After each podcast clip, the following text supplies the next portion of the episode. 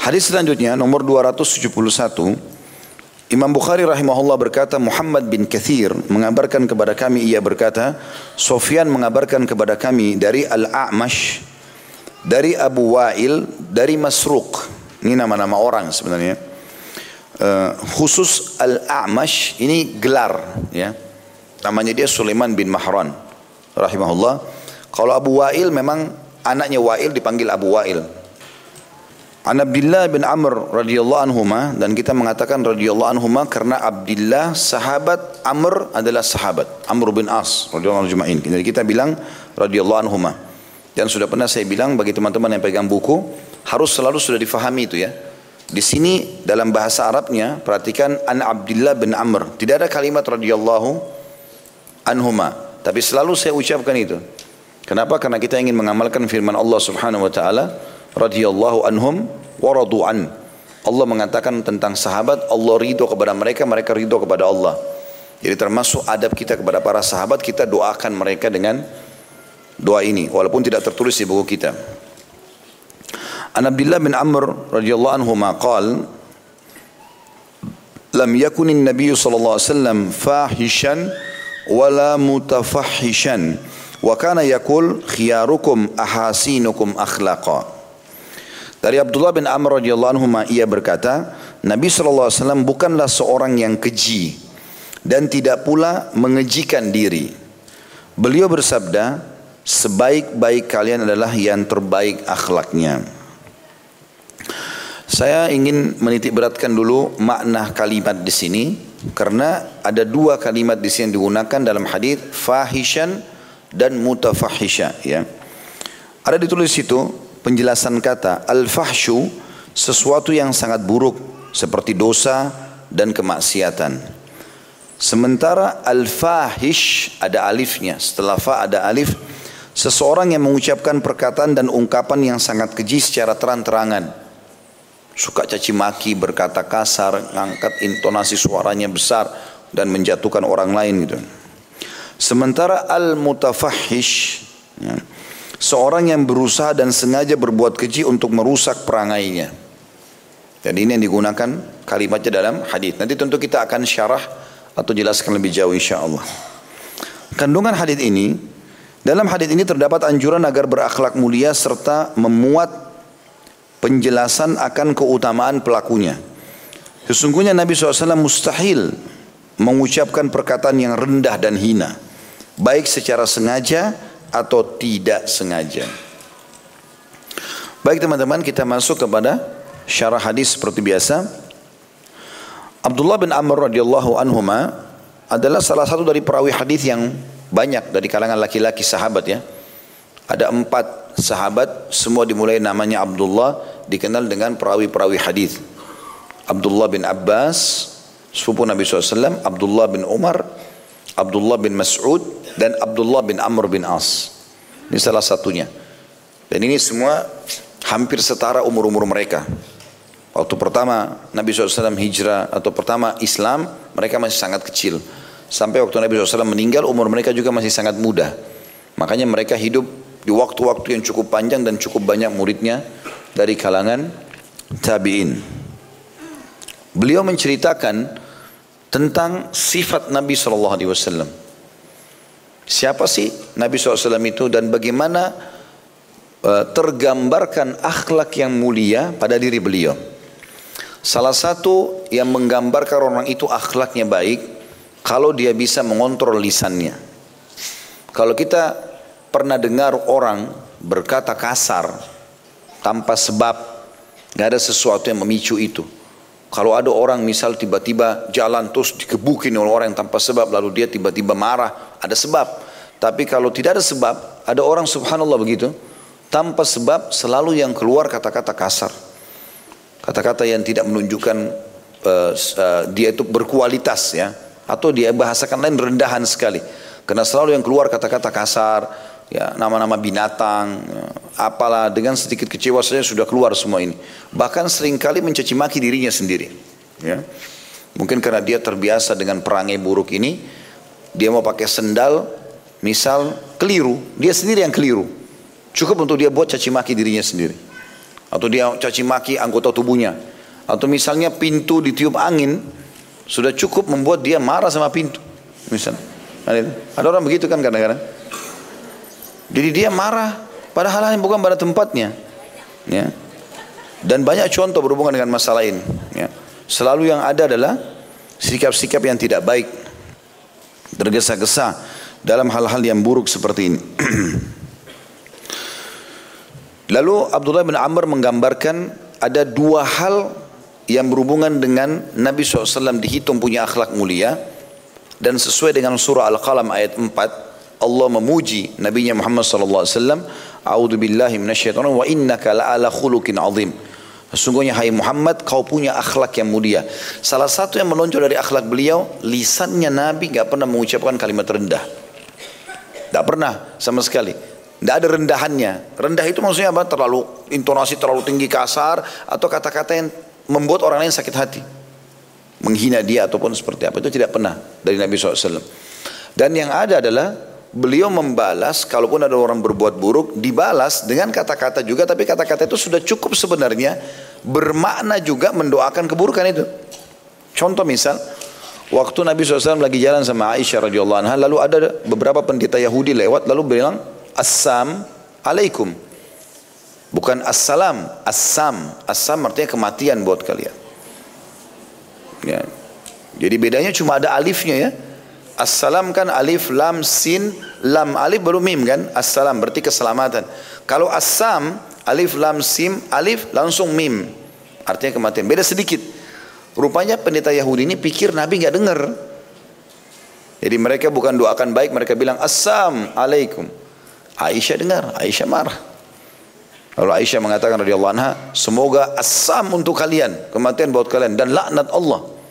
Marah. Karena kok berani benar mereka hina Nabi gitu kan. Lalu Nabi SAW balik ke Aisyah pertama, bukan ke Yahudi itu. Hai Aisyah, pelan-pelan lah. Gitu. Kata dia, ya Rasulullah, tidakkah anda dengar apa yang mereka katakan, kata Nabi SAW, wahai Aisyah, tidak ada sesuatu yang diliputi dengan kelemah lembutan, kesantunan kecuali akan menghiasinya. Dan tidak ada sesuatu yang diangkat darinya kelemah lembutan dan kesantunan kecuali akan merusaknya. Artinya, biar kau benar, kapan kau berkata buruk, orang akan nilai kau buruk nanti. Dari kata-kata itu. Jadi nggak perlu balas begitu. Lalu Nabi SAW bilang, wa alaikum, balas ke orang Yahudi. Apa artinya waalaikum? Hah? Kalau nggak tahu ini saya nggak mau datang lagi di Kelapa Gading. Untuk kamu juga gitu kan? Kan kita bilang assalamualaikum keselamatan buat kalian. Kita bilang waalaikumsalam dan untuk kalian juga kan gitu. Jadi waktu orang Yahudi bilang assalamualaikum kematian buat kalian, Nabi nggak emosi nggak apa. Nabi cuma bilang waalaikum. Hah? Bisa tangkap. Secara substansial Sebenarnya Nabi sedang menghardik mereka, tapi Nabi nggak belum mencak-mencak, marah-marah enggak. Waalaikum untuk kalian juga, tapi santun ngomongnya. Lalu Nabi SAW bilang apa? Ingatlah wahai Aisyah, doa kita kepada Allah untuk mereka diijabah, doa mereka kepada Allah untuk kita tidak diijabah. Artinya biar mereka bilang kematian buat kalian hai muslimin, Allah hancurkan kalian tidak ada gunanya, Allah nggak terima. Tapi doa kita kepada Allah untuk mereka diterima. Jadi pada saat mereka bilang kematian buat kalian, Allah nggak terima. Pada saat kita bilang dan untuk kalian, Allah terima. Justru kebinasaan buat mereka. Lihat bagaimana kebijakan Nabi SAW membalas dengan bijak. Walaupun balasannya sebenarnya tepat sasaran. Ya. Kadang-kadang kalimat-kalimat santun yang menyinggung ini lebih menyentuh dan lebih tanda kutip saya menyakitkan bagi orang yang sedang kita balas. Gitu ya. Kalau ada orang teman-teman memang sengaja memancing emosi kita, kalau kita tetap tenang, itu makin membuat dia jengkel karena targetnya kita harus marah. Ya? Jadi kalau kita tidak balas dengan emosional, dia malah bingung. Gitu. Karena orang yang gini teman-teman, setiap perbuatan yang kita mau lakukan, apa niat kita, tujuannya apa, Allah sampaikan niat itu. Misal kita bertutur kata yang baik, kita niatnya untuk mengambil hati orang itu, akan sampai tujuan itu. Kalau orang bertutur kata dengan niat misalnya menjatuhkan orang lain, maka akan sampai tujuan itu. Jadi Allah Subhanahu wa taala memberikan sesuai dengan niat seseorang, gitu kan? Jadilah orang yang dewasa, bijaksana dan baik dengan tidak membalas keburukan dengan keburukan. Kalaupun kita mau membalas tapi balas dengan cara-cara yang benar gitu kan, tapi sampai pada target. Itu yang saya pernah ceritakan Abdullah bin Mubarak rahimahullah, beliau dicaci maki oleh orang, gitu kan? Setelah dicaci maki oleh orang pun, ya, maka muridnya datang mengatakan si fulan menggibah anda. Muridnya datang berharap gurunya marah. Gitu kan? Ternyata Abdullah bin Mubarak baru saja beli kurma pakai tak ada tangkainya lalu dia bilang bawa ini ke orang itu sampaikan salam saya dan bilang terima kasih ya kamu sudah bagi-bagi pahalamu dan sebagai balasannya ambil kurma ini. Sebenarnya ini menyakitkan sekali untuk orang yang sedang dijadikan target tapi santun caranya. Gitu kan? Bahkan ada di antara salafus soleh lebih baik daripada itu lagi. Maksudnya mereka me membalas tapi dengan hal yang bukan balasan yang untuk menyakitkan. Seperti misalnya Ibnu Taimiyah rahimahullah pernah disampaikan oleh murid-muridnya uh, ada si fulan kebetulan di masa hidup beliau ada orang yang tidak suka sama beliau padahal ini ulama besar ada orang yang juga di level dakwah rupanya entah kenapa tidak tidak cocok apa segala macam caci maki Selama hidup selalu berjalan begitu dan ini selalu mencari kesalahannya Ibnu Taimiyah, Ibnu tidak pernah balas. Terkenal di kalangan muslimin bahwasanya si fulan ini benci sama si fulan, gitu loh. Padahal sama-sama dai. Nah, waktu si fulan ini mati, meninggal yang si, si pencaci maki ini, salah satu murid Ibnu Taimiyah datang lalu berkata, "Wahai imam, wahai guru kami, kiai, ustadz gitu kan. Si fulan musuhmu telah meninggal dunia. Terimalah berita gembira." Tiba-tiba Ibnu Taimiyah marah sama muridnya. Lalu seraut wajahnya berubah lalu dia mengatakan, apakah engkau menyampaikan kepadaku berita gembira tentang kematian seorang muslim? Ayo kita ke rumahnya sekarang. Lalu Ibn Taimiyah ajak murid-muridnya datang ke rumah tadi yang musuhnya itu, yang selalu caci maki. Lalu dia mengatakan kepada istri sama anaknya, sesungguhnya mulai hari ini aku pengganti ayah kalian. Dia bilang sama anak-anaknya, semua kebutuhan kalian di tangan saya. Karena ini tadi musuhnya, dia mengambil alih, dia balas dengan akhlak yang mulia. Nah itu yang dianjurkan dalam Islam. Kalau kita sekarang subhanallah kadang-kadang ada masalah kecil sama orang, turun temurun itu diwariskan. Ingat ya itu jangan teman sama dia itu. Padahal masalah dia pribadi. Anak-anaknya semua begitu. Yang lebih parah kadang-kadang kekerabatan ini. Saya temukan ada kasus di ke, ke, ke keluarga kami, itu adik kakak punya masalah nih. Itu diwariskan karena mereka punya masalah dan ini jelas yang satu salah, yang satu benar, tapi yang yang benar pun semestinya tidak perlu melakukan itu ya tapi menanamkan kepada anak-anak mereka untuk saling benci. Akhirnya anak-anak yang tidak mengerti apa-apa membenci kekerabatan dan putus silaturahim. Dan ini bahaya. Kata Nabi SAW dalam hadis sahih, tidak ada dosa yang uh, Allah segerakan di dunia siksanya sebelum akhirat kecuali dua. Kezaliman dan memutus silaturahim. Ya, orang wariskan itu kadang-kadang. Ya. Juga bagi yang bercerai suami istri. Cukupkan lisan teman-teman. Jangan selalu ceritakan keburukan pasangan. Karena dengan kita ceritakan keburukan orang, kita sebenarnya sedang menceritakan keburukan kita. Gitu kan? Tidak perlu. Udah kita nggak cocok, cerai selesai. Tutup mulut kita udah. Orang mau ngomong apa terserah. Kita sekarang mulai hidup kita baru. Memang karena kita nggak cocok. Kalau ada yang tanya, kenapa begini ini? Oh saya tidak cocok. Karena ada begini saja. Udah jalani.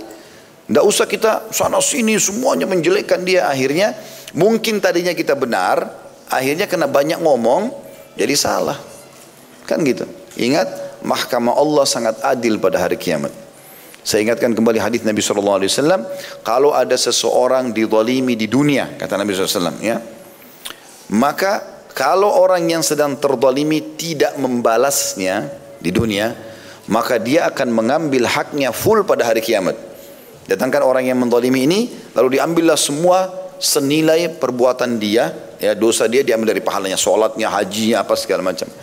Kalau dia membalas di dunia, orang yang terdolimi membalas, maka pada hari kiamat Allah pertemukan balasannya dia dengan perbuatan jahatnya orang yang mendolimi dia. Kalau ini seimbang, misal di dunia dia difitnah segala macam, lalu dia laporkan di penjara lah, misal contoh, maka antara perbuatan kezaliman dengan balasannya sudah seimbang, hari kiamat orang ini nggak dihukum lagi. Karena sudah dibalas di dunia. Paham nggak? Kalau seandainya orang yang terzalimi membalas lebih kurang daripada kezaliman orang yang berbuat zalim, maka dia tetap akan menerima sisa dari kadar kezaliman orang itu dalam bentuk pahala. Tapi sebaliknya, perhatikan di sini yang bahaya teman-teman. Kalau seandainya orang yang terzalimi itu membalas lebih besar dari perbuatan orang yang berbuat zalim. Misal kadar kezalimannya dia, dia gibah misalnya, dia gunjing, misal kadar dosanya 10, misal. Rupanya orang yang terdolimi ini membalas dengan 20 nilainya. Maka hari kiamat yang selisih 10 akan diambil dari orang yang terdolimi dikasih orang yang mendoliminya. Ini bahaya. Ya. Jadi orang pribadi-pribadi yang unggul jangan balas keburukan dengan keburukan. Ini manfaatnya kita belajar bab akhlak hari ini. Jadi orang-orang yang baik. Saya tidak bicara hari ini ke belakang, saya bicara hari ini ke depan. Setiap kita taklim teman-teman bab baru, kita akan siap terapkan itu dengan izin Allah SWT ke depan. Yang lalu kita tidak bicara. Karena yang lalu kalau buruk kita istighfar, bertobat kepada Allah. Manusia wajar berubah menjadi lebih baik kan. Yang jadi yang tidak baik itu kalau kita berubah jadi lebih buruk. Seperti itulah. Maka ini juga sebuah ibrah yang kita bisa ambil dari hadis ini. Baik. Dikatakan oleh Abdullah bin Amr radhiyallahu anhuma, "Lam yakunin Nabi sallallahu alaihi wasallam fahishan." Kita mulai dulu dengan kalimat ini. Bukanlah seseorang Nabi SAW bukanlah seseorang yang keji. Saya sudah bacakan tadi makna penjelasan kata fahish adalah seseorang yang mengucapkan perkataan dan ungkapan yang sangat keji secara terang-terangan. Makna lainnya suka berantem. Dipicu sedikit berantem. Jadi tidak bisa mengontrol dirinya. Itu berarti fahish. Jadi tidak boleh sebenarnya. Jangan kita balas. Kalau kita pun tertolimi, tadi saya sudah bilang. Dan kita balas, kalau kadar pembalasan kita seimbang, masih mending. Tapi ruginya kita nggak dapat balasan untuk dia di akhirat. Di dunia balasannya ringan teman-teman. Di akhirat itu berat. Lebih baik kalau orang mau dihukum, sekalian dia dihukum di akhirat. Allah lebih tahu. Gitu kan? Daripada kita selesaikan di dunia. Dan ingat, siapa pun yang berbuat kezaliman di dunia, Allah punya cara menghukumnya. Tidak usah kita. Habis waktu dan energi untuk ngurus orang seperti ini, nggak usah. Kita melangkah ke depan, buku amal kita sedang dibuka hari ini, saya butuh isi dengan amal soleh. Gak usah kotorin dengan hal-hal yang lain. Sibuk membalas ini, sibuk membalas itu nggak ada gunanya, nggak ada manfaatnya. Allah maha melihat. Di sini perkataan ungkapan atau perkataan yang sangat keji adalah perkataan-perkataan buruk ya yang orang bisa menilai dia negatif ya di antaranya intonasi yang tinggi atau kosakata yang buruk gitu kan. Lalu ditambah juga dengan terang-terangan artinya terekspos perbuatan dia itu. Terekspos perbuatan tersebut ya. ini bukan sifat Nabi SAW jadi Nabi tidak pernah berkata begitu Sampai pernah Nabi disakitin orang-orang munafik. Jelas-jelas disakitin. Dituduh Aisyah istrinya berzina sama Safwan. Kemudian setiap kali turun wahyu Nabi sampaikan pergilah jihad. Apa ini Muhammad ngajak-ngajak jihad lagi musim panas.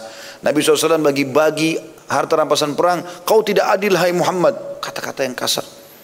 Nabi SAW pernah pulang dari peperangan, jangan nanti kalian akan lewati sebuah mata air, jangan ada yang sentuh ya, tunggu saya datang kata Nabi. Ternyata ada orang berapa munafik datang ke sana sengaja, sengaja mereka buat datang ke mata air itu lalu mereka sengaja minum. Akhirnya airnya hilang. Waktu Nabi SAW datang, Nabi lihat, Nabi mengatakan, ya, sungguh mereka telah melakukan perbuatan yang sangat buruk. Ya, lalu Nabi SAW berdoa, kemudian beliau meludah ke arah mata air itu. Ingat, ini ludah Nabi. Ya. Kemudian mata air terjadi gemuruh suara yang besar keluar mata air itu. Lalu kata Nabi SAW, kalau seandainya mereka tidak melanggar titahku, ini akan menjadi sebuah lautan yang besar. Ini di wilayah Tabuk ya. Dan subhanallah mata air Nabi itu yang Nabi eh, sebutkan dalam riwayat itu sampai hari ini di kota Tabuk, seluruh Tabuk perkebunannya, masyarakatnya minum dari mata air itu. Kata Nabi SAW kalau mereka tidak melanggar, tidak sengaja mengambil air itu sebelum saya datang, maka akan menjadi lautan yang bisa menghidupi seluruh jazirah Arab. Tapi seperti itulah. Cuma Nabi SAW kalaupun disakiti kadang-kadang di depan Nabi, di depan para sahabat mereka sengaja menyakiti. Sampai sering kali Khalid bin Walid, Umar bin Khattab, sahabat-sahabat yang sangat tegas mengatakan ya Rasulullah, tebas lehernya. Titahkan saja saya tebas lehernya nih. Apa kata Nabi SAW? Jangan. Hai Umar, hai Khalid, ya dalam beberapa riwayat berbeda, satu kali Khalid, satu kali Umar, jangan. Nanti orang akan mengatakan Muhammad membunuh sahabatnya. Kita sudah tahu akhlaknya sudah kita tahu. Kita tinggal jaga muamalah sama dia. Tapi jangan orang nilai kita negatif. Ini berarti teman-teman sekalian menjaga nama baik kita penting. Jangan sengaja walaupun kita benar, kita mencak-mencak marah-marah sana sini akhirnya membuat orang lain nilai kita jadi negatif nanti. Enggak perlu, enggak usah. Allah Subhanahu wa taala punya cara menghukum dan membongkar orang-orang jahat. Tidak usah khawatir soal itu.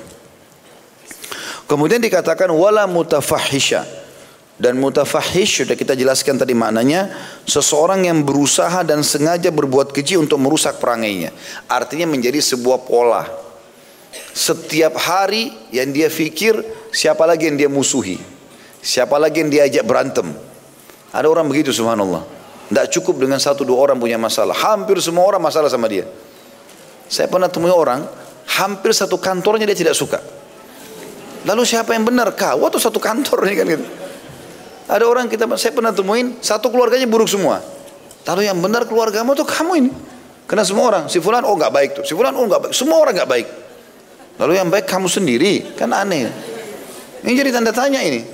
Kalau seandainya ada orang punya masalah sama satu orang, dua orang saja, yang lainnya tidak, mungkin masih bisa kita nilai ini orang benar. Tapi kalau semua orang, pernah nggak ketemu orang kita bicara sama dia, Terus setiap kita bicara tentang orang pasti buruk di mata dia. Kadang-kadang sampai pada tingkat benda mati pun buruk sama dia. Saya kita mau beli tas ini, oh jangan, tidak bagus tuh. Urusannya apa sama dia? Kan? Gak ada urusan sama dia. Mungkin bagus di mata orang ini kan. Kecuali kalau dasarnya memang itu benda rusak atau apa.